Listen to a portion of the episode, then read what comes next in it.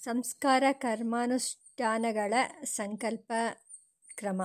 ಈ ಮೊದಲೇ ಸಂಜ್ಞಾ ಮತ್ತು ಪರಿಭಾಷಾ ಪ್ರಕರಣದ ಕೊನೆಯಲ್ಲಿ ಹೇಳಿರುವಂತೆ, ಸಂಸ್ಕಾರ ಮಾಡುವವರು ಸಂಸ್ಕರಿಸಲ್ಪಡುವ ವ್ಯಕ್ತಿಯೊಡನೆ ಹಸೆಮಣೆಯ ಮೇಲೆ ಕುಳಿತುಕೊಂಡ ನಂತರ ಪ್ರತಿಕರ್ಮಗಳ ಪ್ರಾರಂಭದಲ್ಲಿಯೂ ಕರ್ಮ ಮಾಡುವವನು ತನ್ನ ಗುರುಗಳನ್ನು ನಮಿಸಿ ಆಯಾ ದಿನದಲ್ಲಿ ಮಾಡುವ ಕರ್ಮಗಳ ನಿರ್ವಿಘ್ನವಾಗಿ ನಡೆಯಲೆ, ಕರ್ಮಗಳು ನಿರ್ವಿಘ್ನವಾಗಿ ನಡೆಯಲೆಂದು, ಮೇಲೆ ಮೇಲೆ ಅಭಿವೃದ್ಧಿಯಾಗಲೆಂದು ಕರಿಷ್ಯ ಮಾಣಸ್ಯ ಕರ್ಮಣಃ ನಿರ್ವಿಘ್ನೇನ ಪರಿಸಮಾಪ್ತ್ಯರ್ಥಂ,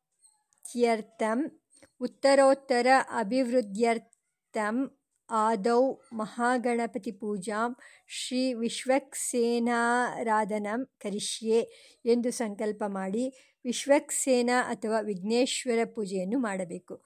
ವಿಶ್ವಕ್ಸೇನಾರಾಧನಾ ಕ್ರಮ ಶ್ರೀ ವೈಷ್ಣವರು ಎರಡು ದರ್ಬೆಯಿಂದ ಮಾಡಿರುವ ಆಯಾಮ ಒಂದರ ಮೇಲೆ ವೇತ್ರವತಿ, ಸೂತ್ರವತಿ ದೇವಿಯರ ಪತಿಯಾದ ದಿವ್ಯವಾದ ಆಕಾರದಿಂದ ಕೂಡಿದ ಕಮಲದಂತೆ ಕಣ್ಣುಗಳುಳ್ಳ ಶಂಖ ಚಕ್ರ ಗದಾಧಾರಿಯಾದ ಮುಕುಂದನ ನಿವಾಸಸ್ಥಾನವಾದ ವೈಕುಂಠಕ್ಕೆ ದ್ವಾರ ರೂಪಿಯಾಗಿರುವ ಸರ್ವವಿಘ್ನ ನಿವಾರಕನಾದ ವಿಶ್ವಕ್ಸೇನನನ್ನು ಈ ಮುಂದಿನ ಶ್ಲೋಕವನ್ನು ಹೇಳಿ ಆವಾಹನೆ ಮಾಡಿ ಅರ್ಘ್ಯಪಾದ್ಯಾದಿ ಷೋಡಶೋಪಚಾರಗಳನ್ನು ಸಮರ್ಪಿಸಿ ಪೂಜಿಸುತ್ತಾರೆ.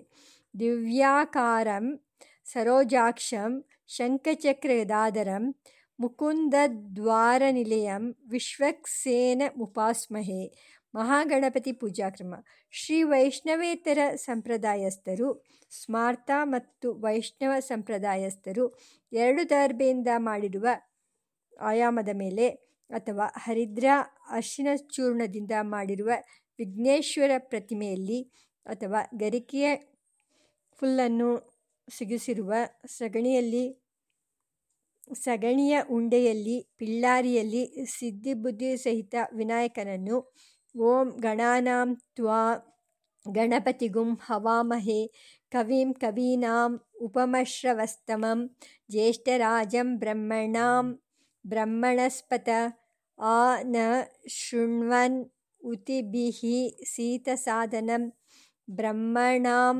ಬ್ರಹ್ಮಣಸ್ಪತೇ ಪರಿಪೂರ್ಣವಾದ ಮಂತ್ರಗಳಿಗೆ ಒಡೆಯನಾಗಿರುವವನೇ. ಗಣಾನಾಂ ಗಣಪತಿಂ ಪರಿಪೂರ್ಣವಾದ ದೇವಸಮೂಹಕ್ಕೆ ಸ್ವಾಮಿಯಾಗಿರುವವನೇ.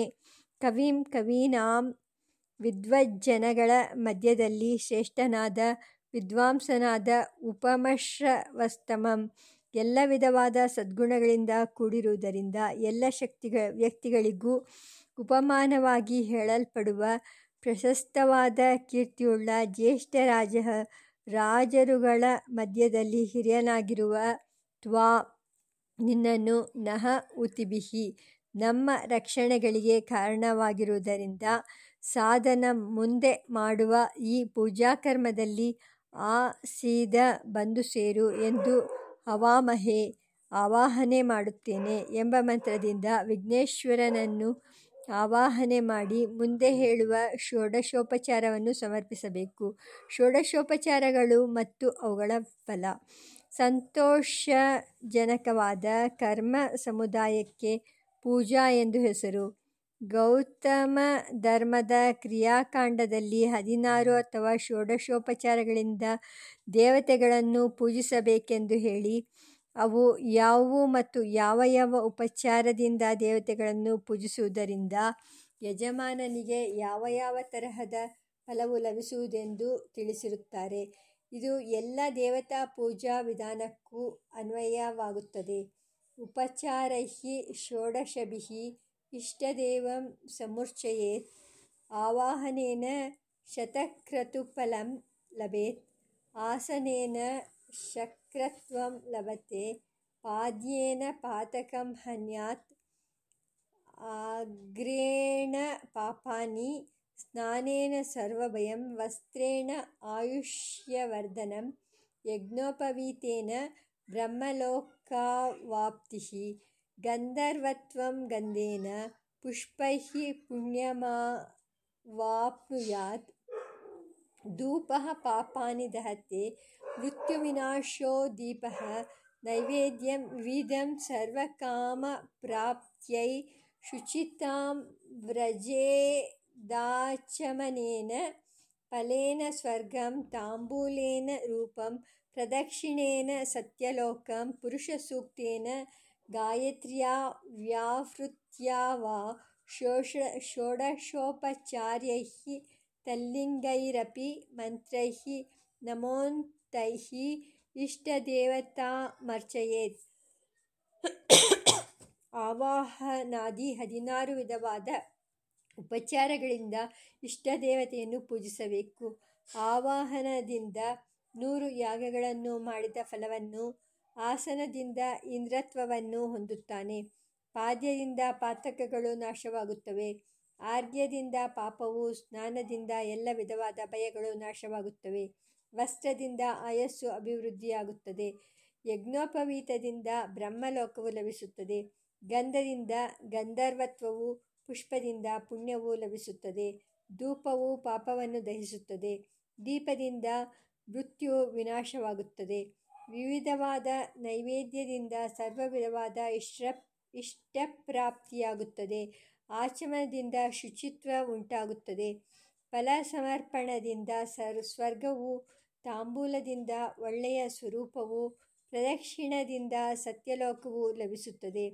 ಪುರುಷ ಸೂಕ್ತ ಗಾಯತ್ರಿ ಅಥವಾ ವ್ಯಾಹೃತಿ ಮಂತ್ರಗಳಿಂದಲೂ ಅಥವಾ ಆಯಾ ಉಪಚಾರಕ್ಕೆ ನಿರ್ದಿಷ್ಟವಾದ ಮಂತ್ರಗಳಿಂದಲಾದರೂ, ಚತುರ್ದ್ಯಂತದ ದೇವತಾ ಹೆಸರಿನ ಶಬ್ದದೊಡನೆ ನಮಃ ಶಬ್ದವನ್ನು ಹೇಳಿ ಹದಿನಾರು ಉಪಚಾರಗಳಿಂದ ಇಷ್ಟ ದೇವತೆಯನ್ನು ಪೂಜಿಸಬೇಕು.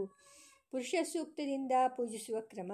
ಯಜುರ್ವೇದದಲ್ಲಿ ಬರುವ ಪುರುಷ ಸೂಕ್ತದಲ್ಲಿ ಹದಿನೆಂಟು ರುಕ್ಕುಗಳಿರುವುದರಿಂದ ಆ ಹದಿನೆಂಟು ರುಕ್ಕುಗಳಿಂದ ಹದಿನೆಂಟು ವಿಧವಾದ ಉಪಚಾರಗಳನ್ನು ಸಮರ್ಪಿಸಿ ದೇವತೆಗಳ ಪೂಜೆ ಮಾಡುವ ಕ್ರಮವನ್ನು ಸ್ಮೃತಿ ಮುಕ್ತಾಫಲಂ ಎಂಬ ಗ್ರಂಥದಲ್ಲಿ ವೈದ್ಯನಾಥ ದೀಕ್ಷಿತರು ಈ ಕೆಳಕಂಡ ಶ್ಲೋಕದಲ್ಲಿ ತಿಳಿಸಿರುತ್ತಾರೆ. ಧ್ಯಾನಮಾವಾಹನಂ ಪೀಠಂ ಪಾದ್ಯಮರ್ಘ್ಯಂ ತಥಾಚಮಃ ಸ್ನಾನ ವಸ್ತ್ರೋಪವೀತಂ ಚ ಗಂಧಂ ಪುಷ್ಪಂ ಸುಧೂಪಕಂ ದೀಪಮರ್ಚಾಂ ಚ ನೈವೇದ್ಯಂ ಮಂತ್ರಪುಷ್ಪಂ ಚ ಷೋಡಶಂ ಪ್ರದಕ್ಷಿಣಂ ಪ್ರಣಾಮಂ ಚ ಮಂತ್ರಾಷ್ಟಾದಶಯೋಗತಃ ಅದರ ಕ್ರಮವು ಇಂತಿದೆ. ಸಹಸ್ರಶೀರ್ಷ ಪುರುಷಃ ಶ್ರೀಮನ್ನಾರಾಯಣಂ ಧ್ಯಾಯಾಮಿ, ಪುರುಷ ಎ ವೇದಂ ಶ್ರೀಮನ್ನಾರಾಯಣಂ ಆವಾಹಯಾಮಿ ಏತಾವಾನಸ್ಯ ಮಹಿಮಾ ಶ್ರೀಮನ್ನಾರಾಯಣನಾಯ ಪೀಠಂ ಸಮರ್ಪಯಾಮಿ. ತ್ರಿಪಾದೂರ್ಧ್ವ ಉದ್ಯೈತ್ ಶ್ರೀಮನ್ನಾರಾಯಣಾಯ ಪಾದ್ಯಂ ಸಮರ್ಪಯಾಮಿ. ತಸ್ಮಾದ್ವಿರಾಡಜಾಯತ ಶ್ರೀಮನ್ನಾರಾಯಣ ಅರ್ಘ್ಯಂ ಸಮರ್ಪಯಾಮಿ. ಯತ್ ಪುರುಷೇಣ ಶ್ರೀಮನ್ನಾರಾಯಣಾಯ ಆಚಮನೀಯಂ ಸಮರ್ಪಯಾಮಿ. ಸಪ್ತಾಸ್ಯಾಸನ್, ಶ್ರೀಮನ್ನಾರಾಯಣಂ ಸ್ನಪಯಾಮಿ तम यज्ञबहिर्षि श्रीमन्नारायणाय वस्त्रं समर्पयामि। तस्माद्यज्ञात् सर्वहुतः संवृतं वृषदाज्यं। श्रीमन्नारायणाय उपवीतं समर्पयामि। तस्माद्याज्ञात् सर्वहुतः रुश् सामानि जज्जिरे। श्रीमन्नारायणाय गन्धं समर्पयामि। तस्मादश्वा अजायन्त श्रीमन्नारायणाय पुष्पं समर्पयामि। यत्पुरुषं व्यदधुः श्रीमन्नारायणाय धूपं स आर्घ्य आग्रापयामि। ब्राह्मणोऽस्य मुखमासीत्। श्रीमन्नारायणाय दीपं दर्शयामि। चन्द्रमा मनसो जातः। श्रीमन्नारायणम् अर्चयामि। नाभ्या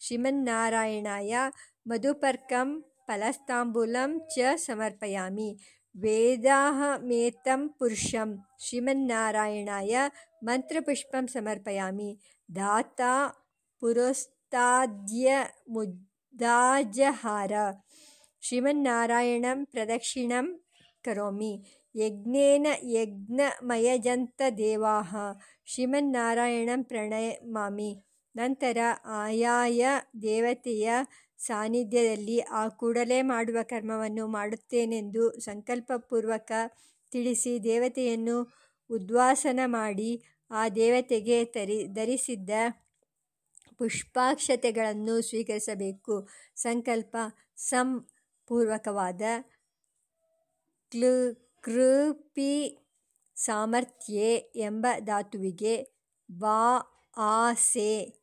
ಭಾವಾರ್ಥದಲ್ಲಿ ಗ ಇನ್ ಪ್ರತ್ಯಯವು ಬಂದು ಸಂಕಲ್ಪ ಎಂಬ ರೂಪವು ಸಿದ್ಧವಾಗುತ್ತದೆ. ಮೇಲಿನ ಕೆಲಸವನ್ನು ಸರಿಯಾದ ರೀತಿಯಲ್ಲಿ ಮಾಡುತ್ತೇನೆಂದು ಮನಸ್ಸಿನಲ್ಲಿ ದೃಢಪಡಿಸಿಕೊಳ್ಳುವ ರೂಪವಾದ ಮನೋವ್ಯಾಪಾರವೇ ಸಂಕಲ್ಪವೆಂದು ಕರೆಯಲ್ಪಟ್ಟಿದೆ. ಸಂಕಲ್ಪ ಮನೋವ್ಯಾಪಾರ. ಇದಂ ಕರ್ಮ ಕರಿಷ್ಯಾಮಿ. ಇತ್ಯಾಕಾರಕಃ ಮಾನಸಿಕೋದ್ದೇಶ. ಪ್ರತಿಯೊಂದು ಶ್ರೌತಸ್ಮಾರ್ಥ ವಿಧಿವಿಹಿತ ಕರ್ಮಗಳನ್ನು ಮಾಡುವಾಗಲೂ ಸತ್ಯಂ ತಪಃ ಶ್ರದ್ಧಾಯಾಂ ಜುಹೋಮಿ ಎಂದು ಹೇಳಿ ಕರ್ಮಗಳನ್ನು ಅನುಷ್ಠಿಸಬೇಕು ಹಾಗೆಯೇ ಕರ್ಮಾರಂಭದಲ್ಲಿ ಸತ್ಯ ಮುಪೈಮಿ ಎಂದು ಅಂತ್ಯದಲ್ಲಿ ಸತ್ಯ ಮುಪಾಗಾಮ್ ಎಂದು ಹೇಳಬೇಕೆಂದು ಶ್ರುತಿಯು ತಿಳಿಸುತ್ತದೆ.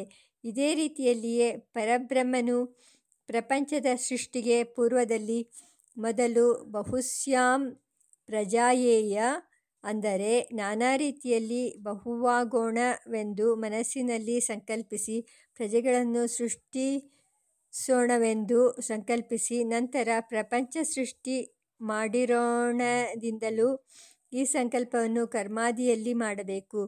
ಬುದ್ಧಿಯ ಸ್ಥೈರ್ಯವು ಸಿದ್ಧಿಸಲೆಂದು ಶ್ರೌತಸ್ಮಾರ್ಥ ಕರ್ಮಗಳ ಆದಿಯಲ್ಲಿ ಫಲಾಭಿಸಂಧಾನ ಪೂರ್ವಕವಾಗಿ ಸಂಕಲ್ಪ ಮಾಡಬೇಕು. ವೇದಗಳಲ್ಲಿ ಯಾವ ರೀತಿಯಲ್ಲಿ ಕೆಲವೆಡೆ ಅರ್ಥವಾದ ವಾಕ್ಯಗಳು ಪ್ರರೋಚನಾರ್ಥವಾಗಿ ಪ್ರಯೋಜಕವಾದುದೋ ಹಾಗೆಯೇ ಸಂಕಲ್ಪದಲ್ಲಿನ ಈ ಫಲಾಭಿಸಂಧಾನವು ಪ್ರರೋಚನಾರ್ಥಕವಾಗಿ ಪ್ರಯೋಜಕವಾದುದು. ಸತ್ಯಂ ತಪಸ್ತು ಶ್ರದ್ಧಾಯಾಂ ಜಹೋಮಿತ್ಯಾದಿ ದರ್ಶನಾತ್. ಉಪೈಮಿ ಸತ್ಯಮಿತಿ ಚೋಪಾಗಾಮಿತ್ಯಾದಿ ದರ್ಶನಾತ್. ತದೈಕ್ಷತ ಬಹುಸ್ಯಾಂ ಪ್ರಜಾಯೇಯೇತ್ಯಾದಿ ದರ್ಶನಾಚ ಫಲಾಭಿಸಂಧಾನ ಬುದ್ಧಿಸ್ಥಿರೀಕರಣ ಸಿದ್ಧಯೇ ಸಂಕಲ್ಪಸ್ತು ಪುರ ಕಾರ್ಯಃ ಶ್ರೌತಸ್ಮಾರ್ತೆ ಚ ಕರ್ಮಣಿ ಪ್ರರೋಚನಾಪ್ಯಂಗತೆಯ ಯಥಾ ಕರ್ಮಸು ಯುಜ್ಯತೆ ಕರ್ಮಾದಾವಪಿ ಸಂಕಲ್ಪಃ ರೋಚನಾರ್ಥಯಾರ್ಥವಾನ್ ಶ್ರುತ್ಯರ್ಥಕಾರಿಕ ಈ ಸಂಕಲ್ಪವು ವಿಶೇಷವಾಗಿ ಮಾನಸಿಕವೇ ಆದರೂ ತ್ರಿಕರಣ ಶುದ್ಧಿಯಿಂದ ಕಾಯಿಕ, ವಾಚಿಕ ಮತ್ತು ಮಾನಸಿಕವಾಗಿ ಮೂರು ರೂಪದಲ್ಲಿಯೂ ಕರ್ಮಾನುಷ್ಠಾನ ಮಾಡುವುದರಿಂದ ತ್ರಿಕರಣಗಳಿಂದಲೂ ಸಂಕಲ್ಪವನ್ನು ಮಾಡಬೇಕು. ಮಾನಸಿಕವಾದ ಯಾವ ಕರ್ಮಕ್ಕೆ ಆದರೂ ಏಕಾಗ್ರಚಿತ್ತತೆಯು ಪ್ರಧಾನವಾದುದರಿಂದ ಆ ಏಕಾಗ್ರಚಿತ್ತತೆಯನ್ನು ಸಂಪಾದಿಸಿಕೊಳ್ಳಲು ಮತ್ತು ಆಂತರಿಕವಾಗಿ ದೈಹಿಕ ಶುದ್ಧಿಯಾಗಿ ಮೊದಲು ಆಚಮನ ಪ್ರಾಣಾಯಾಮಗಳನ್ನು ಮಾಡಬೇಕು. ನಂತರ ಕಾಯಕವಾಗಿ ಸುಖಾಸೀನನಾಗಿ ಎಡಗೈಯನ್ನು ಬಲ ತೊಡೆಯ ಮೇಲೆ ಮೇಲ್ಮುಖವಾಗಿಟ್ಟುಕೊಂಡು, ಅದರ ಮೇಲೆ ಕೆಳಮುಖವಾಗಿ ಬಲಗೈಯನ್ನಿಟ್ಟುಕೊಂಡು ಮನಪೂರ್ವಕವಾಗಿ, ವಾಚಿಕವಾಗಿ ಮಾತಿನಲ್ಲಿ ಈ ಕರ್ಮವನ್ನು ಮಾಡುತ್ತೇನೆಂದು ಸಂಕಲ್ಪ ಮಾಡಬೇಕು. ಸಂಕಲ್ಪ್ಯೈವ ಚ ಕರ್ತವ್ಯಂ ಸ್ನಾನದಾನವ್ರತಾದಿಕಂ ಅನ್ಯಥಾ ಪುಣ್ಯಕರ್ಮಾಣಿ ನಿಷ್ಫಲಾನಿ ಭವಂತಿ ಶ್ರುತಿಸ್ಮೃತಿಪ್ರಚೋದಿತಂ ಕರಿಷ್ಯತೆ ಯದಾ ತದಾ ಸ್ವಕರ್ಮಯತ್ತದಾದಿತೋ ಯಥಾಸುರಾಗುರಂ ಗುರಂ ವದೇತ್ ಯಥಾಸುಃ ಪೃಥಪ್ರಾಣಾಯಾಮಃ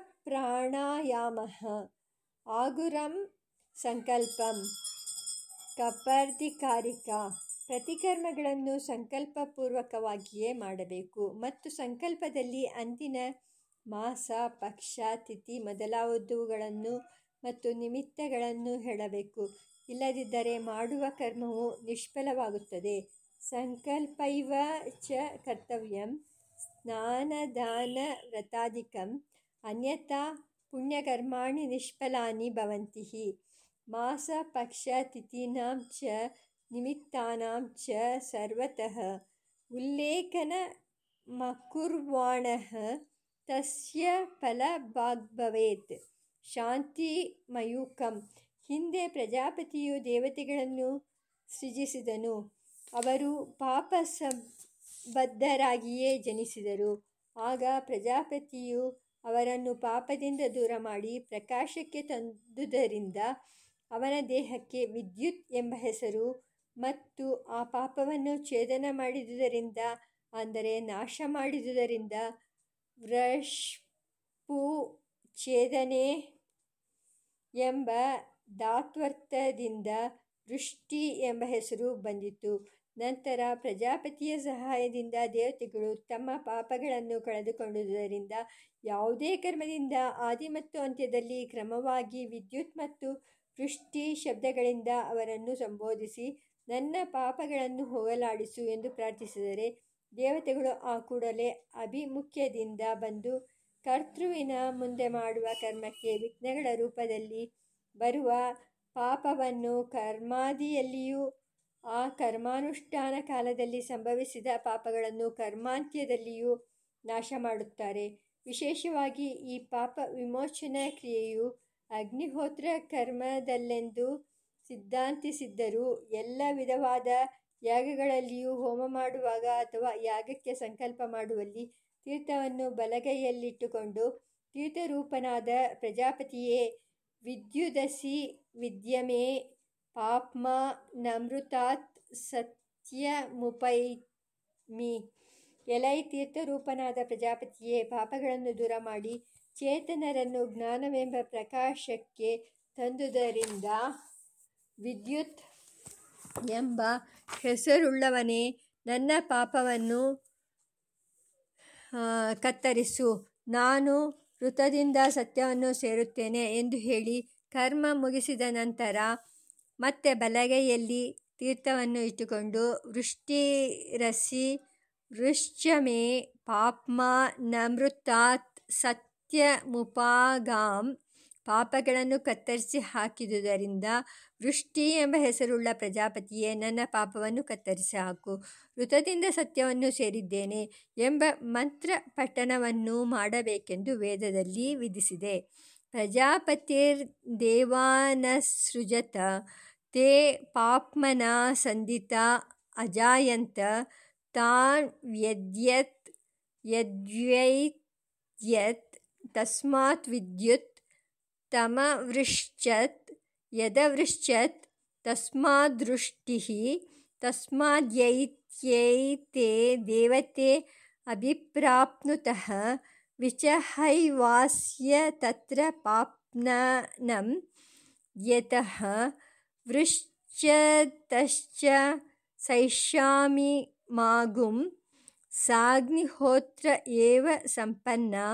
ಸೈಷಾಮಿಮಾಗುಂ आहुः सर्वेषु ಸಂಪನ್ನ ಅತೋ उपस्पृश्येत् ಸರ್ವೇಷು विद्यमे ಫೋಷ್ಯನ್ನಃ ಉಪಸ್ಪೃಶ್ಯೇತ್ ವಿದ್ಯುದಸಿ ವಿದ್ಯಮೇ ಪಾಪ್ಮನಮಿತಿ ಅತ ಹುತ್ವೋಪಸ್ಪೃಶ್ಯೇತ್ ವೃಷ್ಟಿರಸಿ ವೃಶ್ಚ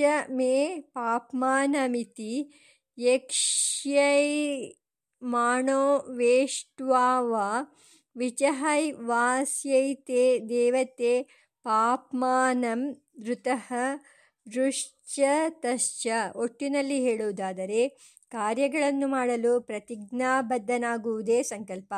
ಈ ತರಹದ ಈ ಕಾರ್ಯವನ್ನು ಮಾಡುವೆನೆಂದು ನಿರ್ಮಲ ಭಾವದಿಂದ ನೆನೆದುಕೊಳ್ಳುವುದೇ ಸಂಕಲ್ಪ. ಈ ನೆನವರಿಕೆಯನ್ನು ದೃಢಪಡಿಸಿಕೊಳ್ಳಲು ಮಾತಿನಿಂದ ಉಚ್ಚರಿಸಬೇಕು.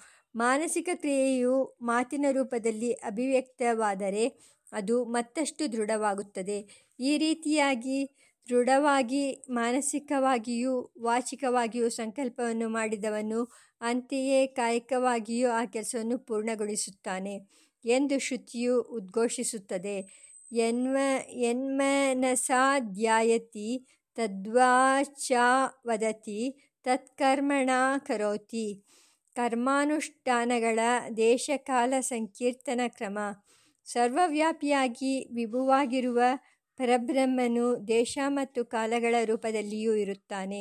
ಕರ್ಮಾನುಷ್ಠಾನಗಳನ್ನು ಮಾಡುವಾಗ ಸರ್ವವ್ಯಾಪಿಯಾದ ಪರಬ್ರಹ್ಮನ ಸ್ವರೂಪವೇ ಆದ ಯಾವ ದೇಶದಲ್ಲಿ ಮತ್ತು ಯಾವ ಕಾಲದಲ್ಲಿ ನಾವು ಕರ್ಮಾನುಷ್ಠಾನವನ್ನು ಮಾಡುತ್ತೇವೆ ಎಂದು ಚೆನ್ನಾಗಿ ಅರಿತು ಅದನ್ನು ಬಾಯಿಯಿಂದ ಹೇಳಿ ಮನವರಿಕೆ ಮಾಡಿಕೊಂಡು ಕರ್ಮಾನುಷ್ಠಾನ ಮಾಡಬೇಕು. ಅವುಗಳ ವಿವರ ಇಂತಿರುತ್ತವೆ. ದೇಶಕಾಲ ಸಂಕೀರ್ತನ. ಚತುರ್ಮುಖನು ಸೃಷ್ಟಿಸಿದ ಪೃಥ್ವಿಯನ್ನು ಅವನ ಒಂದೊಂದು ಹಗಲಿನಲ್ಲಿಯೂ ಹದಿನಾಲ್ಕು ಜನ ವಿಷ್ಣುವಿನ ಅಂಶದಿಂದ ಅವತರಿಸಿದ ಮನುಗಳು ಆಳುತ್ತಾರೆ. ನಾವು ಮಾಡುವ ಕರ್ಮವು ನಿರ್ವಿಘ್ನವಾಗಿ ಸಾಗುವ ಸಲುವಾಗಿ ವಿಷ್ಣುವಿನ ಅಂಶದ ಯಾವ ಮನುವಿನ ಆಳ್ವಿಕೆಗೆ ಒಳಗಾದ ಕಾಲದೇಶಗಳಲ್ಲಿ ನಾವಿದ್ದೇವೆ ಎಂಬುದನ್ನರಿತು ಆ ಮನುವಿನ ನಾಮಸ್ಮರಣ ಮಾಡುವುದರಿಂದಲೇ ನಮ್ಮ ಕಾರ್ಯವು ನಿರ್ವಿಘ್ನವಾಗಿ ಸಾಗುತ್ತದೆ. ಅಂತೆಯೇ ಕೆಲ ಮನ್ವಂತರಗಳಲ್ಲಿ, ಕೆಲ ಯುಗಗಳಲ್ಲಿ, ಕೆಲ ಕೆಲ ಸಂವತ್ಸರ ಆಯನ, ಋತುಮಾಸ, ಪಕ್ಷ, ತಿಥಿವಾರ ನಕ್ಷತ್ರಗಳಲ್ಲಿ ಕೆಲ ಕೆಲ ಕಾರ್ಯಗಳನ್ನು ಮಾಡಬಹುದೆಂದು, ಕೆಲ ಕಾರ್ಯಗಳನ್ನು ಮಾಡಬಾರದೆಂದು ವಿಧಿ ನಿಷೇಧಗಳಿರುತ್ತವೆ ಅದಕ್ಕೆ ಅನುಗುಣವಾಗಿ ಕರ್ಮವನ್ನು ಮಾಡುತ್ತೇನೆಂದು ಸಂಕಲ್ಪ ಮಾಡುವ ಸಲುವಾಗಿ ಮನ್ವಂತರ ಯುಗ, ಸಂವತ್ಸರ, ಆಯನ, ಋತು, ಮಾಸ, ಪಕ್ಷ, ತಿಥಿವಾರ ನಕ್ಷತ್ರಗಳನ್ನು ಸಂಕಲ್ಪದಲ್ಲಿ ಹೇಳಿಕೊಳ್ಳಬೇಕು. ಅದಕ್ಕೆ ಹಿನ್ನೆಲೆಯಾಗಿ ಈ ಕೆಳಕಂಡ ವಿಷಯಗಳನ್ನು ತಿಳಿದುಕೊಂಡಿರಬೇಕು. ಚತುರ್ಮುಖನ ಒಂದೊಂದು ದಿನಕ್ಕೂ ಒಂದೊಂದು ಕಲ್ಪವೆಂದು ಹೆಸರು. ಚಾಂದ್ರಮಾನದ ಪ್ರಕಾರ ಮನುಷ್ಯರಿಗೆ ಒಂದು ತಿಂಗಳಾದರೆ ಪಿತೃದೇವತೆಗಳಿಗೆ ಹಗಲು ರಾತ್ರಿಯಿಂದ ಕೂಡಿದ ಒಂದು ದಿನ. ಕೃಷ್ಣ ಪಕ್ಷವೇ ಅವರಿಗೆ ಹಗಲು, ಶುಕ್ಲ ಪಕ್ಷವೇ ಅವರಿಗೆ ರಾತ್ರಿ. ಪಿತೃದೇವತೆಗಳನ್ನುಳಿದು ಇತರ ದೇವತೆಗಳಿಗೆ ಶುಕ್ಲ ಪಕ್ಷವು ಹಗಲು, ಕೃಷ್ಣ ಪಕ್ಷವು ರಾತ್ರಿ. ಸೌರಮಾನದ ಪ್ರಕಾರ ಮನುಷ್ಯರಿಗೆ ಒಂದು ವರ್ಷವಾದರೆ ದೇವತೆಗಳಿಗೆ ಒಂದು ದಿನ. ಉತ್ತರಾಯಣವು ದೇವತೆಗಳಿಗೆ ಹಗಲು, ದಕ್ಷಿಣಾಯನವು ರಾತ್ರಿ. ಇಂತಹ ದೇವಮಾನ ಪ್ರಕಾರ ಹನ್ನೆರಡು ಸಾವಿರ ವರ್ಷಗಳು ಮುಗಿಯುವ ಕಾಲಕ್ಕೆ ಒಂದು ದೇವಯುಗ ಅಥವಾ ಒಂದು ಚತುರ್ಯುಗವಾಗುವುದು. ಒಂದು ಚತುರ್ಯುಗಕ್ಕೆ ನಲವತ್ತೆರಡು ಲಕ್ಷದ ಇಪ್ಪತ್ತು ಸಾವಿರ ಸೌರ ವರ್ಷಗಳು. ಇವು ಒಂದು ಸಾವಿರ ಸಾರಿ ಆದರೆ ಬ್ರಹ್ಮನಿಗೆ ಒಂದು ಹಗಲು. ರಾತ್ರಿಯೂ ಇಷ್ಟೇ ಪ್ರಮಾಣವುಳ್ಳದ್ದು ಹಗಲು ರಾತ್ರಿಯೂ ಸೇರಿ ಎಂಟುನೂರ ಅರವತ್ತ್ನಾಲ್ಕು ಲಕ್ಷದ ಹತ್ತು ಸಾ, ಲಕ್ಷದ ಹತ್ತು ಸಾವಿರ ಸೌರ ವರ್ಷಗಳಾಗುವು. ಹೀಗೆ ಬ್ರಹ್ಮನ ಒಂದೊಂದು ಹಗಲು ರಾತ್ರಿಯಲ್ಲಿಯೂ ಒಂದೊಂದು ಅವಾಂತರ ಪ್ರಳಯವಾಗುವುದು. ಬ್ರಹ್ಮನ ಒಂದು ಹಗಲಿನಲ್ಲಿ ಸ್ವರ್ಗಲೋಕದಲ್ಲಿ ಹದಿನಾಲ್ಕು ಮಂದಿ ಇಂದ್ರರು, ಭೂಲೋಕದಲ್ಲಿ ಹದಿನಾಲ್ಕು ಮಂದಿ ಮನುಗಳು ರಾಜ್ಯಭಾರ ಮಾಡುತ್ತಾರೆ. ಮೇಲೆ ಹೇಳಿದ ಪ್ರಮಾಣದಂತೆ ಬ್ರಹ್ಮನ ನೂರು ವರ್ಷದ ಆಯುಷ್ಯಕ್ಕೆ ಪರ ಎಂದು ಹೆಸರು. ಇದರಲ್ಲಿ ಮೊದಲನೆಯ ಐವತ್ತು ವರ್ಷಗಳಿಗೆ ಪ್ರಥಮ ಪರಾರ್ಧ ಎಂದು ಮುಂದಿನ ಐವತ್ತು ವರ್ಷಗಳಿಗೆ ದ್ವಿತೀಯ ಪರಾರ್ಧ ಎಂದು ಹೆಸರು. ಬ್ರಹ್ಮನ ಒಂದೊಂದು ತಿಂಗಳಿನ ಒಂದೊಂದು ದಿನವನ್ನು ಒಂದೊಂದು ಕಲ್ಪವೆಂದು ಕರೆಯುತ್ತಾರೆ.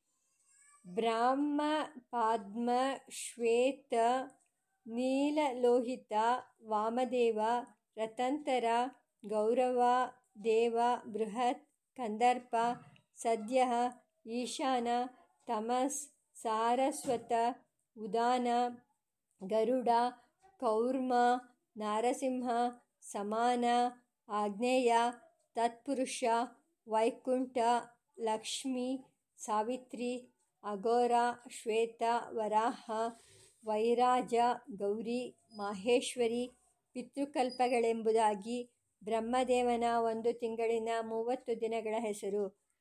ಕೌರ್ಮ ಕಲ್ಪವು ಬ್ರಹ್ಮನ ಹುಣ್ಣಿಮೆ, ಪಿತೃಕಲ್ಪವು ಬ್ರಹ್ಮನ ಅಮಾವಾಸ್ಯೆ ಕಲ್ಪಾರಂಭದಲ್ಲಿ ನಡೆದ ಅಥವಾ ಮುಂದೆ ನಡೆಯುವ ಅವತಾರಗಳ ಹೆಸರೇ ಆ ಕಲ್ಪಕ್ಕೂ ರೂಢಿಯಲ್ಲಿ ಬಂದಿದೆ. ಪ್ರಕೃತ ಈಗಿರುವ ಬ್ರಹ್ಮನ ಮೊದಲನೆಯ ಪರಾರ್ಧ ಐವತ್ತು ವರ್ಷಗಳು ಕಳೆದು ದ್ವಿತೀಯ ಪರಾರ್ಧವು ನಡೆಯುತ್ತಿದೆ.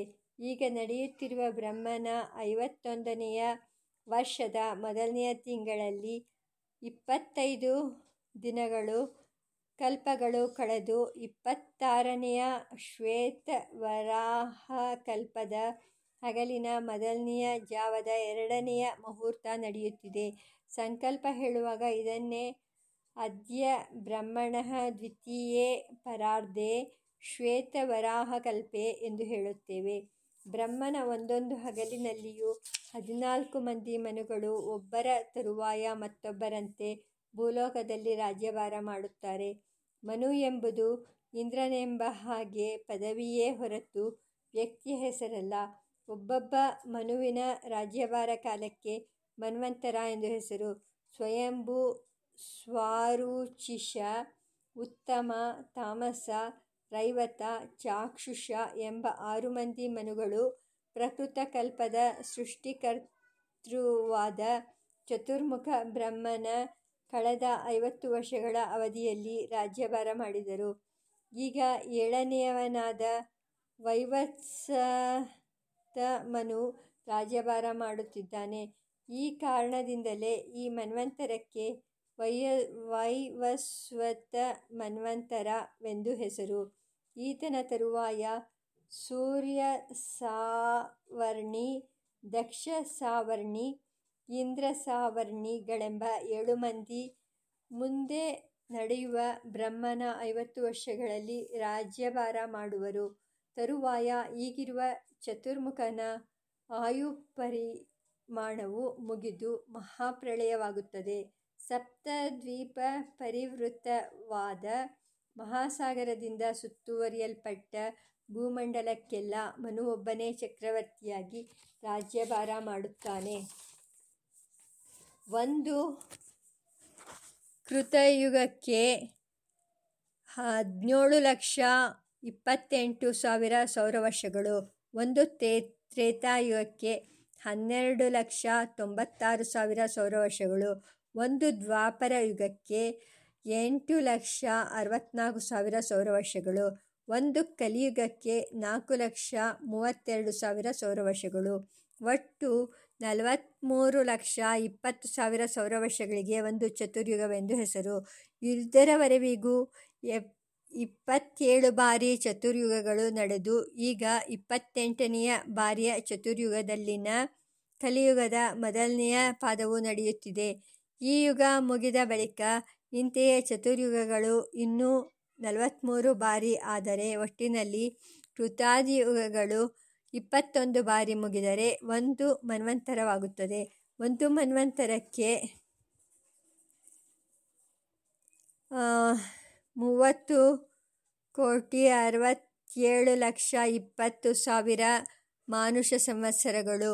ಈಗ ರಾಜ್ಯಭಾರ ಮಾಡುತ್ತಿರುವ ಮನುಸೂರ್ಯನ ಮಗ.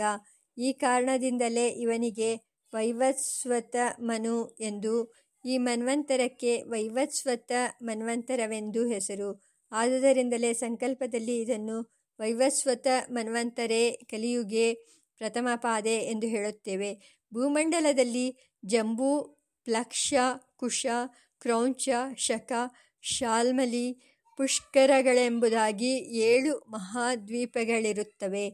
ಇವುಗಳೇ ಆಧುನಿಕ ಯುಗದಲ್ಲಿ ಜಂಬೂದ್ವೀಪವನ್ನು ಏಷ್ಯಾಖಂಡವೆಂದೂ ಪ್ಲಕ್ಷದ್ವೀಪವನ್ನು ದಕ್ಷಿಣ ಅಮೆರಿಕ ಪುಷ್ಕರದ್ವೀಪವನ್ನು ಉತ್ತರ ಅಮೆರಿಕ ಕ್ರೌಂಚದ್ವೀಪವನ್ನು ಆಫ್ರಿಕಾ ಶಕದ್ವೀಪವನ್ನು ಯುರೋಪ್, ಶಾಲ್ಮಲಿ ದ್ವೀಪವನ್ನು ಆಸ್ಟ್ರೇಲಿಯಾ ಕುಶದ್ವೀಪವನ್ನು ಓಸ್ಮಾನಿಯಾ ಅಥವಾ ಓಸ್ಯಾನಿಯಾ ಖಂಡಗಳೆಂದು ಕರೆಯುತ್ತಾರೆ. ಇವುಗಳಲ್ಲಿ ಮೊದಲನೆಯದಾದ ಶಂಪು ದ್ವೀಪದ ನಡುವೆ ಮೇರುಪರ್ವತ ಎಂಬ ಸುವರ್ಣಪರ್ವತವಿರುತ್ತದೆ. ಇದರ ಸುತ್ತಲೂ ಗುಂಡಾಗಿ ಭೂಮಿ ಇರುತ್ತದೆ. ಇದನ್ನು ಲವಣ ಸಮುದ್ರವು ಸುತ್ತಿಕೊಂಡಿರುತ್ತದೆ. ಸೃಷ್ಟಿಯ ಆದಿಯಲ್ಲಿ ಪ್ರಿಯವ್ರತ ರಾಜನ ಮಗನಾದ ಅಗ್ನೀಂದ್ರ ಇದನ್ನು ಪಾಲಿಸುತ್ತಿದ್ದ.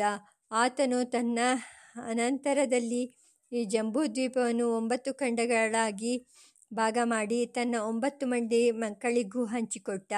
ಅವರು ಪಾಲಿಸಿದ ಭೂಭಾಗಗಳು ಅವರವರ ಹೆಸರುಗಳಿಂದಲೇ ಅಜನಾಭವರ್ಷ ಕಿಂಪುರುಷವರ್ಷ ಹರಿವರ್ಷ ಭದ್ರಾಶ್ವವರ್ಷ ರಮ್ಯಕವರ್ಷ ಹಿರಣ್ಮಯವರ್ಷ ಕುರುವರ್ಷ ಕೇತುಮಾಲವರ್ಷ ಇಲಾವೃತ ವರ್ಷಗಳೆಂದು ಪ್ರಸಿದ್ಧಿ ಪಡೆದಿದೆ. ಈ ದ್ವೀಪದಲ್ಲಿ ದೊಡ್ಡದಾದ ಒಂದು ಜಂಬೂ ವೃಕ್ಷ ನೇರಳೆ ಮರ ಇದೆ. ಈ ಕಾರಣದಿಂದಲೇ ಈ ದ್ವೀಪಕ್ಕೆ ಜಂಬೂ ದ್ವೀಪವೆಂದು ಹೆಸರಾಯಿತು. ಮುಂದೆ ಋಷಭದೇವನಿಂದ ಜಯಂತಿ ಎಂಬವಳಲ್ಲಿ ಜನಿಸಿದ ಹಿರಿಯ ಮಗನಾದ ಭರತನು ಅಜನಾಭವರ್ಷವನ್ನು ಆಳಿದನು. ಆಗ ಭರತನ ಆಳ್ವಿಕೆಗೆ ಒಳಗಾದ ಈ ದೇಶಕ್ಕೆ ಭರತವರ್ಷ ಅಥವಾ ಭರತಖಂಡ ಎಂಬ ಹೆಸರು ಬಂದಿತು. ಇದು ಜಂಬೂ ದ್ವೀಪದಲ್ಲಿನ ಮೇರುಪರ್ವತದ ದಕ್ಷಿಣ ಭಾಗದಲ್ಲಿದೆ. ಇದು ಕನ್ಯಾಕುಮಾರಿಯಿಂದ ಹಿಮವತ್ ಪರ್ವತದವರೆವಿಗೂ ಪೂರ್ವ ಪಶ್ಚಿಮ ಸಮುದ್ರಗಳ ನಡುವೆ ಇದೆ. ಇದರ ವಿವರಣೆಯು ಮತ್ಸ್ಯ ಪುರಾಣದಲ್ಲಿ ಈ ರೀತಿ ಇರುತ್ತದೆ. ಆಯುಂ ತು ನವಮಸ್ತೇಷಾಂ ದ್ವೀಪಸಾಗರ ಸಂಯುತಃ ಯೋಜನಾನಾಂ ಸಹಸ್ರಂ ತು ದ್ವೀಪೋಯಂ ದಕ್ಷಿಣೋತ್ತರಃ ಆಯಾತಸ್ತು ಕುಮಾರೀತಃ ಗಂಗಾಯಾ ಪ್ರವಾಹಾವಧಿಃ ತೀರ್ಥಗೂರ್ಧ್ವಂ ತು ವಿಸ್ತೀರ್ಣಃ ಸಹಸ್ರಾಣಿ ದಶೈವತು ತು ಮ್ಲೇಚೈರಂತೆ ತು ಸರ್ವತಃ ಈ ಭಾರತ ಭೂಮಿಯು ಚೇತನರಿಗೆ ಪುಣ್ಯವನ್ನು ಸಂಪಾದಿಸಿಕೊಡುವ ಕ್ಷೇತ್ರವಾದುದರಿಂದ ಇದನ್ನು ಪುಣ್ಯಭೂಮಿ ಎನ್ನುತ್ತಾರೆ.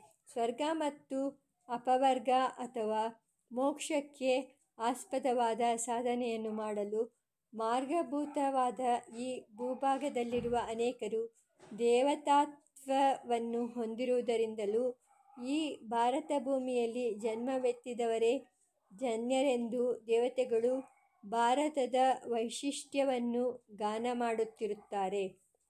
ಗಾಯಂತಿ ದೇವಾಃ ಕಿಲ ಗೀತಕಾನಿ ಧನ್ಯಾಸ್ತು ಯೇ ಭಾರತ ಭೂಮಿಭಾಗೆ ಸ್ವರ್ಗಾಪವರ್ಗಾಸ್ಪದ ಮಾರ್ಗಭೂತೆ ಭವಂತಿ ಭೂಯಃ ಸು ಸುರತ್ವಾತ್ ಈ ರೀತಿಯಾದ ಪುಣ್ಯಭೂಮಿಯಲ್ಲಿ ನಾವು ಜನ್ಮವೆತ್ತಿರುವುದೇ ಒಂದು ವಿಶೇಷವಾದ ಪುಣ್ಯಫಲದಿಂದ ಎಂದು ಸ್ಮರಣೆ ಮಾಡಿಕೊಂಡಾಗ ಚೇತನನಿಗೆ ಒಂದು ತರಹದ ಆನಂದವಾಗಿ ಮುಂದೆಯೂ ಆತನು ಅಭ್ಯುದಯ ನಿಶ್ರೇಯಸ್ಸಿಗೆ ಕಾರಣವಾದ ಪುಣ್ಯ ಕೆಲಸಗಳನ್ನೇ ತಾನು ಮೇಲೆ ಮೇಲೆ ಮಾಡಬೇಕೆಂದು ತೋರಿ ಮನುಷ್ಯನು ಪುಣ್ಯ ಕೆಲಸದಲ್ಲಿ ಸದುದ್ದೇಶದಿಂದ ತೊಡಗುತ್ತಾನೆ. ಆದು ಆದುದರಿಂದ ಸಂಕಲ್ಪ ಮಾಡುವಾಗ ಇದನ್ನೇ ಮೇರೋಃ ದಕ್ಷಿಣೇ ಪಾರ್ಶ್ವೇ ಜಂಬೂದ್ವೀಪೆ ಭಾರತವರ್ಷೆ ಭರತಖಂಡೆ ಎಂದು ಹೇಳುತ್ತೇವೆ. ಶಕಾಬ್ದೆ ಇಂದಿನ ಯುರೋಪ್ ಖಂಡಕ್ಕೆ ಶಕದ್ವೀಪವೆಂಬ ಹೆಸರಿತ್ತು. ಪ್ರಿಯವ್ರತ ರಾಜನು ಭೂಮಿಯನ್ನು ಏಳು ಪಾಲುಗಳಾಗಿ ವಿಭಾಗಿಸಿ ಶಕದ್ವೀಪವನ್ನು ತನ್ನೊಬ್ಬ ಮಗನಿಗೆ ಕೊಟ್ಟಿದ್ದನು.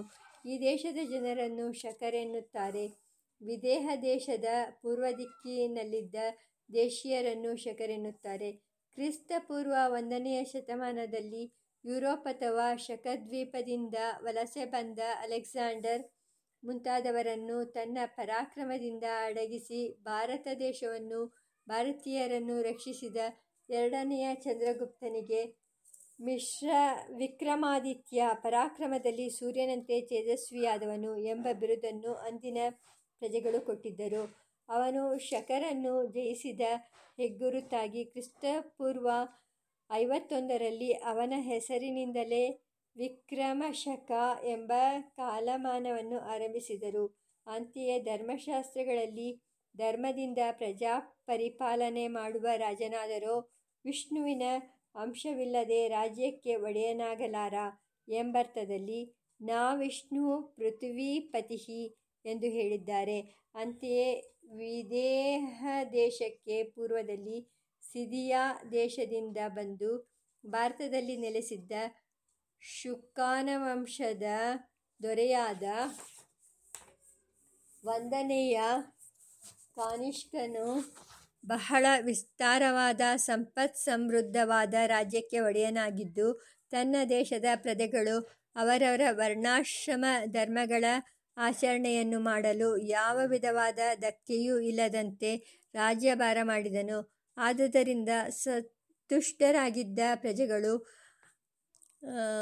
ಅವನು ಪಷ್ಟಾಭಿಷಿಕ್ತನಾದ ದಿನದಿಂದಲೇ ಒಂದು ಕಾಲಮಾನವನ್ನು ಆರಂಭಿಸಿದರು. ಅದನ್ನು ಶಕವಶ, ಶಕಾಬ್ದ ಶಕವತ್ಸರ ಎಂಬ ಹೆಸರುಗಳಿಂದ ಕರೆದರು. ಇದು ಕ್ರಿಸ್ತಶಕ ಎಪ್ಪತ್ತೆರಡರಿಂದ ಆರಂಭವಾಗುತ್ತದೆ. ರಾಜನು ಧಾರ್ಮಿಕ ಕ್ರಿಯೆಗಳಿಗೆ ಕೊಟ್ಟ ಪ್ರೋತ್ಸಾಹಗಳನ್ನು ಕಂಡ ಪ್ರಜೆಗಳು ಅದನ್ನು ಧರ್ಮ ಸಂಸ್ಥಾಪನಾರ್ಥವಾಗಿ ಬಂದಿರುವ ಮಹಾವಿಷ್ಣುವೇ ಎಂದು ತಿಳಿದು, ಅವನ ಕಾಲದಲ್ಲಿ ಅವನಿಗೆ ಸಮಕಾಲೀನರಾಗಿ ತಾವು ಹುಟ್ಟಿರುವುದೇ ಒಂದು ಭಾಗ್ಯವೆಂದು ನೆನೆದು ಕೃತಜ್ಞತಾರೂಪದಲ್ಲಿ ಅವನ ಶಕಾಬ್ದದ ಕಾಲದಲ್ಲಿ ತಾವು ಎಷ್ಟನೇ ವರ್ಷದಲ್ಲಿ ತಾವು ಮಾಡುವ ಕ್ರಿಯೆಗಳನ್ನು ಮಾಡುತ್ತಿದ್ದಾರೆಂದು ಕರ್ಮಗಳ ಪ್ರಾರಂಭ ಸಮಯದಲ್ಲಿ, ಸಂಕಲ್ಪದಲ್ಲಿ ಶಕಾಬ್ದೆ ಎಷ್ಟನೆಯ ವರ್ಷವೋ ಅಷ್ಟರ ತಮೇ ವರ್ಷೆ ಎಂದು ಹೇಳುತ್ತಿದ್ದರು. ಏಷ್ಯಾ ಖಂಡವನ್ನುಳಿದು ಇತರ ಖಂಡಗಳಲ್ಲಿರುವವರು ಸಂಕಲ್ಪ ಮಾಡುವಾಗ ವೈವಸ್ವತ ಮನ್ವಂತರೆ ಕಲಿಯುಗೆ ಪ್ರಥಮಪಾದೆ ವರೆವಿಗೂ ಹೇಳಿ, ನಂತರ ಅವರವರಿರುವ ಮೇಲೆ ಹೇಳಲ್ಪಟ್ಟಿರುವ ಖಂಡದ ಪುಷ್ಕರ ದ್ವೀಪ, ಉತ್ತರ ಅಮೆರಿಕ ಮುಂತಾದ ಹೆಸರನ್ನು ಹೇಳಿ, ಶಕಾಬ್ದೆ ಅಸ್ಮಿನ್ ವರ್ತಮಾನೆ ಪ್ರಭವಾದಿಷಷ್ಟಿ ಸಂವತ್ಸರಾಣ ಮಧ್ಯೆ ಎಂದು ಹೇಳಿ, ಅವರಿರುವ ದೇಶದ ಅಕ್ಷಾಂಶ ರೇಖಾಂಶಗಳಿಗನುಸಾರವಾಗಿ ಅಂದು ಆ ಸಮಯದಲ್ಲಿ ಬರುವ ವರ್ಷ, ಆಯನ, ಋತು ಮಾಸ, ಪಕ್ಷ, ತಿಥಿ, ವಾರ, ನಕ್ಷತ್ರಗಳನ್ನು ಸಂಕಲ್ಪದಲ್ಲಿ ಹೇಳಬೇಕು. ಮುಂದೆಯೂ ಈ ಶಕವರ್ಷಮಾನದಿಂದಲೇ ವ್ಯವಹರಿಸಬೇಕೆಂದು ಕಾನಿಷ್ಕನು ತಿಳಿಸಿದ್ದರಿಂದ ಇದು ಕ್ರಿಸ್ತಶಕ ನಲವತ್ತೊಂದರಿಂದ ಇನ್ನೂರ ಹತ್ತರವರೆವಿಗೂ ಹೀಗೆಯೇ ನಡೆದು ಬಂದಿತು. ಮತ್ತೆ ಕೆಲ ಕೆಲ ಪ್ರಾಂತಗಳಲ್ಲಿ ಮಾತ್ರ ಈ ಶಬ್ದ ಬಳಕೆಯಲ್ಲಿದ್ದಿತು. ನಂತರ ಕ್ರಿಸ್ತಶಕ ಹದಿಮೂರನೆಯ ಶತಮಾನದಲ್ಲಿ ಬಹಳ ಕ್ರೂರವಾಗಿ ಬಂದು ದಾಳಿ ಮಾಡಿದ ಮುಸಲ್ಮಾನರು ಶಕ ಎಂಬ ಶಬ್ದವು ಭಾರತೀಯವಲ್ಲ, ವಿದೇಶೀಯವಾದುದು. ಆದ್ದರಿಂದ ಇದು ಶಕ ದೇಶದಿಂದ ಬಂದ ಜನರನ್ನು ಜಯಿಸಿದ ಪ್ರತಿಷ್ಠಾನಪುರದಲ್ಲಿದ್ದ ಶಾತವಾಹನನ ಹೆಸರಿನಲ್ಲಿ ಪ್ರಸಿದ್ಧಿಗೆ ಬಂದಿರಬಹುದು ಎಂದು ವಾದ ಮಾಡಿದರು.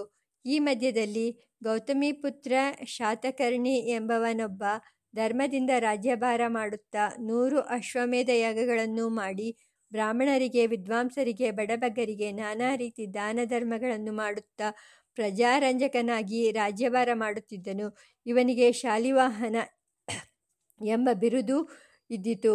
ಇವನು ಹಿಂದೆ ಒಂದು ಕಾಲದಲ್ಲಿ ಧರ್ಮಿಷ್ಠನಾದ ವಿಷ್ಣುವಿನ ಅಂಶದವನಂತಿದ್ದ ಶಕವರ್ಷ ಸ್ಥಾಪಕನಾದ ವಂದನೆಯ ಕಾನಿಷ್ಕನನ್ನು ಹೋಲುವುದರಿಂದ ಇವನು ಅವನ ಪುನರಾವತಾರವೆಂದು ಭಾವಿಸಿ ಇವನ ಹಿಂದಿದ್ದ ಪರಂಪರೆಯಾಗಿ ಬಂದಿದ್ದ ಶಕ ಶಬ್ದಕ್ಕೆ ಶಾಲಿವಾಹನ ಎಂಬ ಶಬ್ದವನ್ನು ಕೂಡಿಸಿ ಶಾಲಿವಾಹನ ಶಕಾಬ್ದ ಎಂಬ ಪದವನ್ನು ಬಳಕೆಗೆ ತಂದಿರಬಹುದು ಎಂದು ಐತಿಹಾಸಿಕರು ಅಭಿಪ್ರಾಯಪಡುತ್ತಾರೆ. ಮಹಾಸಂಕಲ್ಪದಲ್ಲಿ ಯುಧಿಷ್ಠರ ವಿಕ್ರಮ ಶಾಲಿವಾಹನ ವಿಜಯಾಭಿನಂದನ ನೃಪ ನಾಗಾರ್ಜುನ ಎಂಬ ಆರು ಜನ ಶಕಪುರುಷರೆಂದೂ ಅವರ ಮಧ್ಯದಲ್ಲಿರುವ ಶಾಲಿವಾಹನ ಶಕನ ಕಾಲಮಾನವು ಪ್ರಕೃತ ನಡೆಯುತ್ತಿರುವುದೆಂದು ಹೇಳುತ್ತಾರೆ. ವಿಕ್ರಮ ಶಕ, ಶಕಾಬ್ದ ಮತ್ತು ಶಾಲಿವಾಹನ ಶಕಾಬ್ದ ಕಾಲಮಾನದ ಪರಿಗಣನೆಗೆ ಕಾರಣರಾದ ಮಹಾರಾಜರು ವಿಷ್ಣುವಿನ ಅವತಾರವೇ ಅಲ್ ಇಲ್ಲವೇ ಎಂಬ ಪ್ರಶ್ನೆ ನಮಗೆ ತಲೆದೋರಬಹುದು. ಪ್ರಜೆಗಳಲ್ಲಿ ಒಳ್ಳೆಯತನದಿಂದ ತನ್ನನ್ನು ಎಲ್ಲರೂ ಸ್ತೋತ್ರ ಮಾಡುವಂತೆ ನಡೆದುಕೊಂಡಿರುವುದೇ ಇವರಲ್ಲಿ ಇದ್ದ ಮಹತ್ವದ ಗುರುತಾಗಿರುತ್ತದೆ. ಯದ್ಯದ್ವಿಭೂತಿ ಮತ್ ಸರ್ವಂ ಶ್ರೀ ಮುದೋರ್ಜಿತಮೇವ ವಾ ತತ್ತದೇವಾವಗಚ್ಚತ್ವಂ ಮಮ ತೇಜೋಂಶಸಂಭವಾಃ ಭಗವದ್ಗೀತಾ ಎಂದು ಕೃಷ್ಣನು ಹೇಳಿರುವಂತೆ ಈ ಮಹಾತ್ಮರಲ್ಲಿ ಎಲ್ಲರಲ್ಲಿಯೂ ಪರಮಾತ್ಮನ ವಿಶೇಷವಾದ ಅಂಶವಿದ್ದುದರಿಂದ ನಮ್ಮ ಹಿರಿಯರು ಸಂಕಲ್ಪ ಮಾಡುವಾಗ, ತಾವು ಕರ್ಮ ಮಾಡುವ ಕಾಲಮಾನವನ್ನು ಸೂಚಿಸುವಾಗ ಉತ್ತರ ಭಾರತದವರು ವಿಕ್ರಮಾಬ್ದೆ ಎಂದು, ದಕ್ಷಿಣ ಭಾರತೀಯರು ಶಕಾಬ್ದೆ ಎನ್, ಅಥವಾ ಶಾಲಿವಾಹನ ಶಕಾಬ್ದೆ ಎಂದು ಹೇಳುತ್ತಾರೆ. ಈ ಮೇಲೆ ಹೇಳಿದ ಕಾಲಗಣನೆ ಪ್ರಾರಂಭವಾದುದು ಸ್ಪಷ್ಟವಾಗಿಲ್ಲದರಿಂದ ಆಯಾ ಕಾಲಮಾನದ ವರ್ಷದ ಸಂಖ್ಯೆ ಹೇಳುವುದು ಕೆಲ ಪದ್ಧತಿಯಲ್ಲಿ ಬಿಟ್ಟು ಹೋಗಿದೆ. ಕೆಲವರು ಪಂಚಾಂಗಗಳಲ್ಲಿ ಮುದ್ರಿಸಿರುವ ಪ್ರಕಾರ ವರ್ಷದ ಸಂಖ್ಯೆಯನ್ನು ಹೇಳುತ್ತಾರೆ. ಇದನ್ನು ಅವರವರ ಹಿರಿಯರ ಪದ್ಧತಿಯಂತೆ ಹೇಳಬಹುದು. ಪ್ರಭವಾದಿ ಅರವತ್ತು ವರ್ಷಗಳಲ್ಲಿ ಯಾವ ವರ್ಷ, ಅಯನ, ಋತು, ಮಾಸ, ಪಕ್ಷ, ತಿಥಿ, ವಾರ, ನಕ್ಷತ್ರಗಳಲ್ಲಿ ಯಾವ ಕರ್ಮವನ್ನು ಮಾಡುತ್ತೇನೆ ಎಂಬುದನ್ನು ಪಂಚಾಂಗದಲ್ಲಿ ನೋಡಿ ತಿಳಿದುಕೊಂಡು ಹೇಳಬೇಕು. ಸಂವತ್ಸರಾದಿ ಕಾಲಮಾನದ ವೈಶಿಷ್ಟ್ಯ ಸರ್ವವ್ಯಾಪಿಯಾಗಿರುವ ಪರಮಾತ್ಮನು ಕಾಲರೂಪಿಯಾಗಿಯೂ ಇರುತ್ತಾನೆ. ಇವನ ಅಂಗಾಂಗಗಳ ರೂಪದಲ್ಲಿರುವುದೇ ಸಂವತ್ಸರ, ಆಯನ ಮಾಸ, ಪಕ್ಷ, ತಿಥಿ, ವಾರ, ಯೋಗ ಮತ್ತು ಕರಣವೆಂಬುದು. ವೇದಗಳು ಯಜ್ಞೋ ವೈವಿಷ್ಣು ಎಂದು ಶ್ರುತಿಯಲ್ಲಿ ಹೇಳಿರುವಂತೆ ಯಜ್ಞಯಾಗಾದಿ ಕರ್ಮ ಸ್ವರೂಪನಾದ ಪರಮಾತ್ಮನನ್ನು ಆ ಕರ್ಮಗಳಿಂದ ಆರಾಧಿಸುವ ಕ್ರಮ ಮತ್ತು ಸ್ವರೂಪವನ್ನು ತಿಳಿಸುತ್ತವೆ. ಯಾಗಾದಿ ನಿರ್ದಿಷ್ಟ ಕರ್ಮಗಳು ಕಾಲಾನುಗುಣವಾಗಿ ನಿರ್ದಿಷ್ಟವಾದ ಕಾಲದಲ್ಲಿ ಮಾಡಬೇಕೆಂದು ವಿಧಿಸಲ್ಪಟ್ಟಿದೆ. ಆದುದರಿಂದ ಕಾಲ ವಿಧಾನಶಾಸ್ತ್ರವಾದ ಜ್ಯೋತಿಷ್ಯವನ್ನು ಅರಿತವನು ಮಾತ್ರವೇ ಕಾಲರೂಪಿಯಾದ ಯಜ್ಞಸ್ವರೂಪನಾದ ಪರಮಾತ್ಮನನ್ನು ಅರಿಯುತ್ತಾನೆ. ವೇದಾ ಹಿ ಯಜ್ಞಾರ್ಥಮಭಿಪ್ರಯುಕ್ತಾಃ ಕಾಲಾನುಪೂರ್ವ್ಯಾ ಕಥಿತಾಶ್ಚ ಯಜ್ಞ ತಸ್ಮಾದಿದಂ ಕಾಲವಿಧಾನಶಾಸ್ತ್ರಂ ಯೋ ಜ್ಯೋತಿಷಂ ವೇದ ಸ ವೇದ ಯಜ್ಞಾದ್. ಗದಾಚಾರ್ಯರ ವೇದಾಂಗ ಜ್ಯೋತಿಷಂ ಎಂದು ಹೇಳಿರುವುದರಿಂದ ಕರ್ಮ ಮಾಡುವ ಮುನ್ನ ಸಂಕಲ್ಪ ಮಾಡುವಾಗಲೇ ನಾವು ಮಾಡುವ ಕರ್ಮದ ಕಾಲದ ವೈಶಿಷ್ಟ್ಯವನ್ನು ಕಾಲಪುರುಷನ ಸ್ವರೂಪವನ್ನು ಅರಿತು ಕಾರ್ಯದಲ್ಲಿ ತೊಡಗಬೇಕೆಂದು ಹಿರಿಯರು ಸಂಕಲ್ಪದಲ್ಲಿ ಕಾಲದ ಸಂವತ್ಸರ, ಅಯನ, ಋತು, ಮಾಸ, ಪಕ್ಷ, ತಿಥಿ, ವಾರ, ನಕ್ಷತ್ರ, ಯೋಗಗಳನ್ನು ಅರಿತುಕೊಳ್ಳ ಅರಿತು ಹೇಳಬೇಕೆಂದು ವಿಧಿಸಿದ್ದಾರೆ. ಆ ಕಾಲಮಾನಗಳ ವಿಶೇಷವು ಇಂತಿರುತ್ತದೆ. ಪ್ರಪಂಚದ ಸೃಷ್ಟಿಯ ಆದಿಯಲ್ಲಿ ಚತುರ್ಮುಖ ಬ್ರಹ್ಮನು ಚೈತ್ರ ಮಾಸದ ಶುಕ್ಲ ಪ್ರಥಮೆಯಂದು ಸೂರ್ಯೋದಯ ಕಾಲದಲ್ಲಿ ಜಗತ್ತನ್ನು, ಗ್ರಹಗಳನ್ನು, ರಾಶಿಗಳನ್ನು, ಋತುಗಳನ್ನು, ಮಾಸಗಳನ್ನು ವತ್ಸರಗಳನ್ನು ವತ್ಸರಾಧಿಪತಿಗಳನ್ನು ಸೃಷ್ಟಿಸಿ ಅಂದಿನಿಂದ ಸ್ಥಿತಿಯ ಕಾಲಗಣನೆಯನ್ನು ಮಾಡಿದನು. ಚೈತ್ರೇ ಮಾಸಿ ಜಗತ್ ಬ್ರಹ್ಮ ಸಸರ್ಜ ಪ್ರಥಮೇಹನಿ ಶುಕ್ಲಪಕ್ಷೇ ಸಮಗ್ರಂ ತು ತದಾ ಸೂರ್ಯೋದಯೇ ಸತಿ ಪ್ರವರ್ತಯಾಮಾಸತದಾ ಕಾಲಸ್ಯ ಗಣನಾಮಪಿ ಗ್ರಹಾನ್ ರಾಶೀನ್ ಋತೂನ್ ಮಾಸಾನ್ ವತ್ಸರಾನ್ ವತ್ಸರಾಧಿಪಾನ್ ಸಂವತ್ಸರ ಕಾಲಮಾನದಲ್ಲಿ ಪ್ರಕೃತಿಯಲ್ಲಿ ಉಂಟಾಗುವ ವಿಕಾರದಿಂದ ಮರಳಿ ಮರಳಿ ಬರುವ ಸಸ್ಯಗಳ ಚಿಗುರುವಿಕೆಯಿಂದ ಆರಂಭವಾಗಿ ಸಸ್ಯಗಳ ಪರ್ಣಾದಿಗಳು ಉದುರಿ ಹೋಗಿ ಜೀರ್ಣವಾಗುವವರೆಗೂ ಇರುವ ವಸಂತಾದಿ ಆರು ಋತುಗಳಿಂದ ಕೂಡಿದ ಕಾಲಮಾನವನ್ನು ಒಂದು ಸಂವತ್ಸರ ಎಂದು ಕರೆದರು.